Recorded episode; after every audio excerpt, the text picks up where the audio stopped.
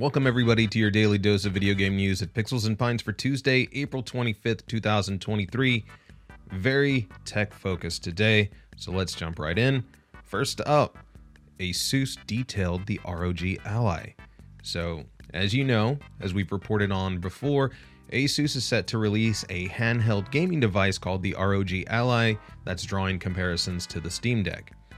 And we've got some hand on details from some outlets, including The Verge, and it does look that like the uh, Ally is meant to be more of a native Windows handheld compared to the Steam Deck, which is kind of more handheld like, similar to the Nintendo Switch. The Ally is not yet available for purchase, but it is scheduled to launch on May 11th.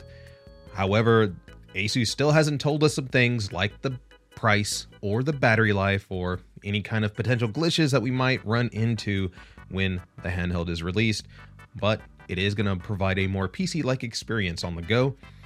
As I said before, it runs Windows natively, making it more of like a miniature PC rather than a handheld console. It does seem that the Ally is lighter than the Steam Deck, but it has some great build qualities. It has an aluminum chassis, which seems to be scratch resistant. The controller scheme on the Ally is set up in a Xbox configuration. The joysticks, however, still use potentiometers, which is not quite as nice as the Hall effect sensors. And unfortunately, this means that there is potential for stick drift. And since the controls are built into the device, once it starts drifting, you're kind of stuck unless you attach a external controller to it, which kind of defeats the purpose. However, the joysticks are also being used to control Windows itself, which I don't know how that experience is going to be. It sounds like it would be awful to be to be honest. Apparently, Asus uses their Armoury Crate SE app to control system performance, cooling profiles, RGB lighting, key mapping, and more. Not gonna lie, I absolutely hate Armoury Crate on the desktop. And so hopefully they've actually created this piece of software for the Ally well because it is sluggish and unresponsive, and I absolutely hate it on PC. So they must absolutely make sure that this implementation is spot on.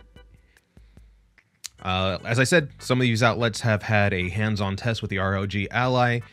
The screen, as we reported earlier, is, as we said, it's a 1080p display with a variable refresh rate between 30 hertz and 120 hertz, 500 nits of brightness.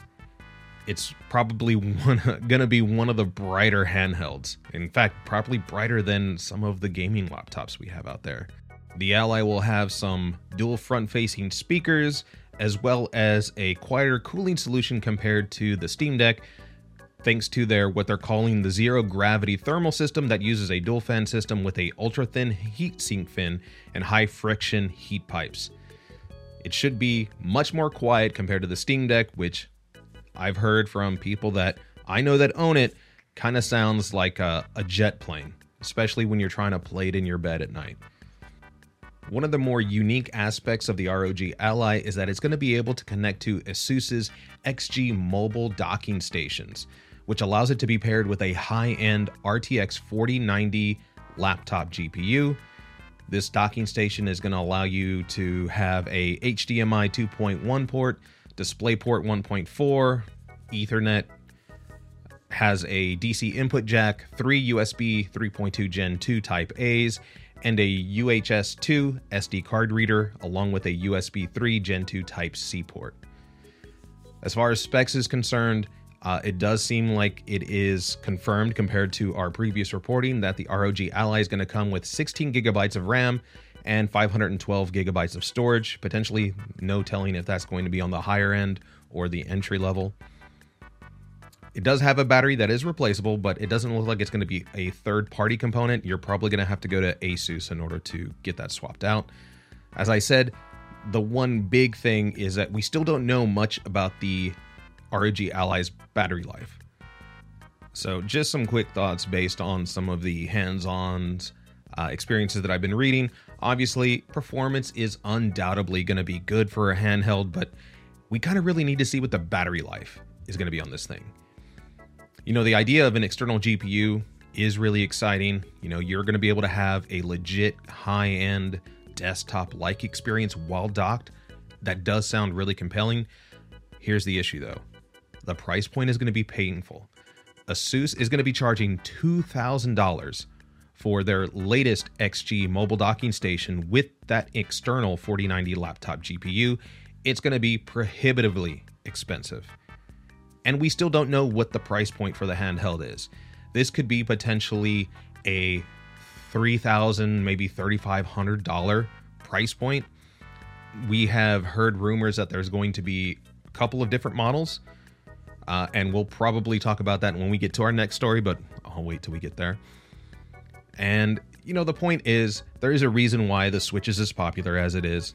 Let's kind of ignore the Nintendo aspect of it. There is a reason why the Steam, Steam Deck is popular. I always wanted to have a high end gaming laptop when I was younger, but these days, you know, I want to have disparate experiences with my devices. I have a mobile phone that provides mobile gaming experiences. Tethering a controller to it doesn't make sense to me. I have a Switch for on the go gaming. Maybe it's not as powerful as the ROG Ally or Steam Deck, but the games are designed with the hardware in mind, and the Nintendo library is too good to pass up, to be honest. If I want a casual gaming experience with a bit more power, I have consoles. I can sit on my couch with uh, high quality controllers and play there. If I wanted pure power, I have a desktop, and it allows me to have finer controls with a keyboard and mouse. The Ally should be strictly a handheld experience first. Being able to transform it based on Asus's product line, you know, with combining it with the XG mobile docking station, that's great. But if the whole point is to combine those experiences and not have a compelling handheld on the go, you know, great battery life, great screen, and all of that, if we can't have it without combining it with a Asus's products like the mobile docking station, then it's it's not gonna it's not gonna last. There's it's gonna be a very niche product with people who have a lot of money who want just the best gaming experience on the go if they don't sell enough of these things, then obviously Asus is probably not going to make a follow up to this. So hopefully they come out the gate swinging. And to kind of partner up with this uh, ROG Ally announcement, AMD also made some announcements on some Z1 and Z1 Extreme APUs. So AMD has announced two new processors, the Ryzen Z1 and Ryzen Z1 Extreme, targeting the handheld gaming PC market. The processors are built on a 4 nanometer node and feature AMD's Zen 4 CPU cores and RDNA 3 graphics cores, and are specifically designed to compete with Valve's Steam Deck. The Ryzen Z1 has 6 CPU cores, 12 threads, 4 GPU cores, and 22 megabytes of cache, while the Ryzen Z1 Extreme has 8 CPU cores, 16 threads, 12 GPU cores, and 24 megabytes of cache. The latter promises up to 8.6 teraflops of raw graphics performance, much closer to the PS5's 10.28 teraflops than the Steam Deck's 1.6. AMD claims that the Z1 Extreme processor can cross 60 FPS for games as demanding as Red Dead Redemption 2 and more than double that of Forza Horizon 4. Both upscaled to 1080p with AMD's Radeon Super Resolution when playing at 720p with low settings on a 7 inch handheld Obviously, they're referring to the ROG Ally. The benchmarks for these processors were run on an advanced engineering sample of the Asus ROG Ally handheld gaming PC, and they were all run in the Ally's turbo mode, which allows the processor to draw up to 30 watts depending on the game. However, the Steam Deck's processor runs at just half that and can usually last up to 2 hours in most games with its 40 watt hour battery. The Z1 and Z1 Extreme processors are temporarily exclusive to Asus, but AMD has hinted that we may see other partners in the future with these or future Z chips. Asus will announce ROG Ally pricing and more information about the availability on May 11th. Lots of interesting tech in the mobile space with the success of the Steam Deck and hopefully the uh, Asus ROG Ally. We haven't really heard from Nvidia about what kind of tech they're going to be going uh, to produce for Nintendo Switch's successor, although we're probably going to hear about it in the next 12 months or so. I mean, for me personally, NVIDIA has the more compelling tech stack because of its maturity, better ray tracing support, um, better upscaling when it comes to DLSS 2 and frame, frame generation with DLSS 3. obviously, uh, my hope is that once this technology goes into the Nintendo Switch successor, that Nintendo's going to be able to take more advantage of it, and hopefully, other developers are going to include that in games that release outside of the Nintendo Switch console. As far as these Z1 chips, the kind of thing that kind of worries me is it seems that these numbers and all of these uh, experiences that these hands on uh, folks are experiencing is this turbo mode. You know, since they don't want to talk about battery life, they don't want to talk about price point. These CPUs, these APUs, I should say, are being run in the best light possible. They are given the best chance to show off their raw performance, but 30 watts, that's a lot. We already know that the Steam Deck runs half that. And, you know, you're getting about two hours of gaming on that battery.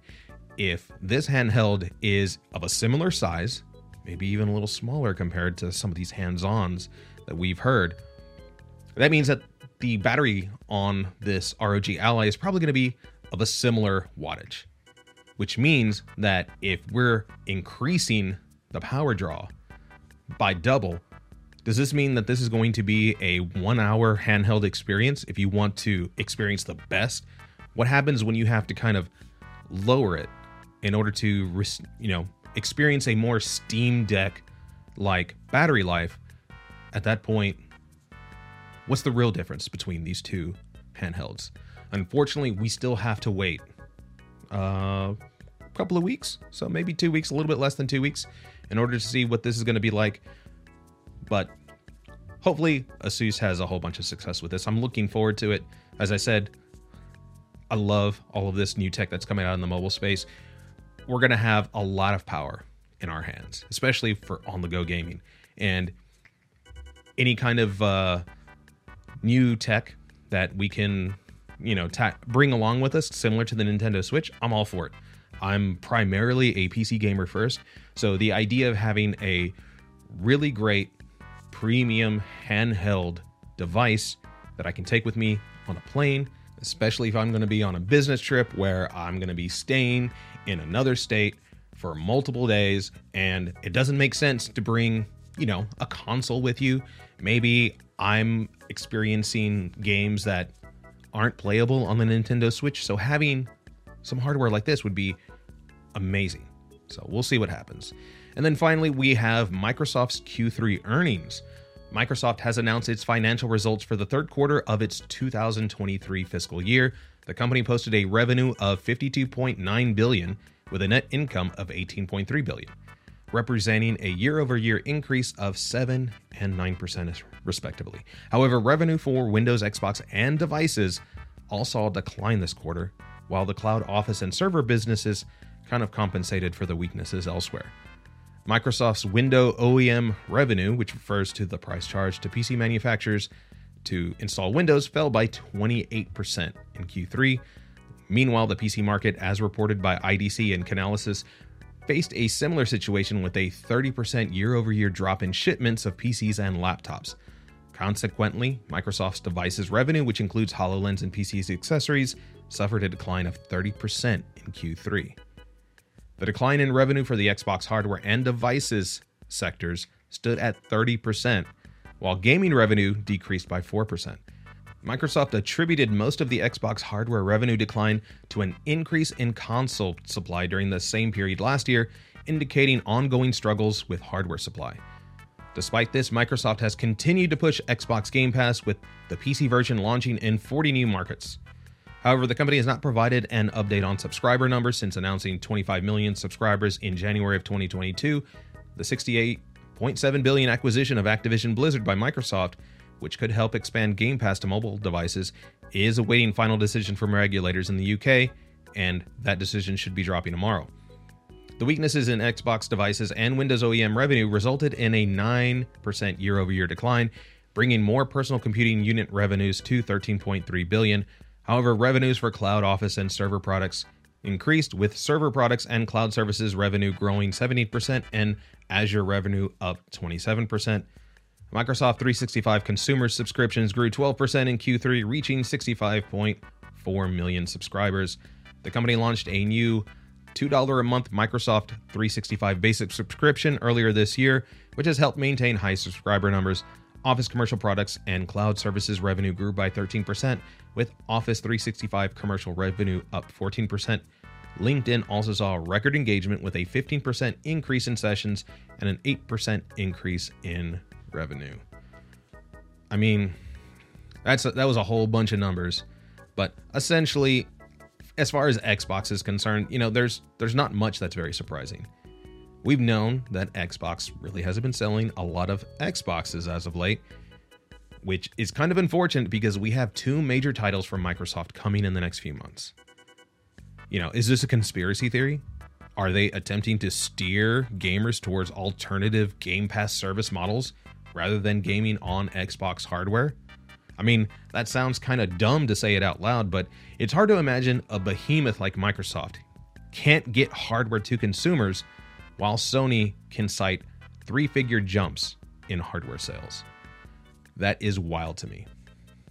CEO Satya Nadella will be holding an earnings call later today.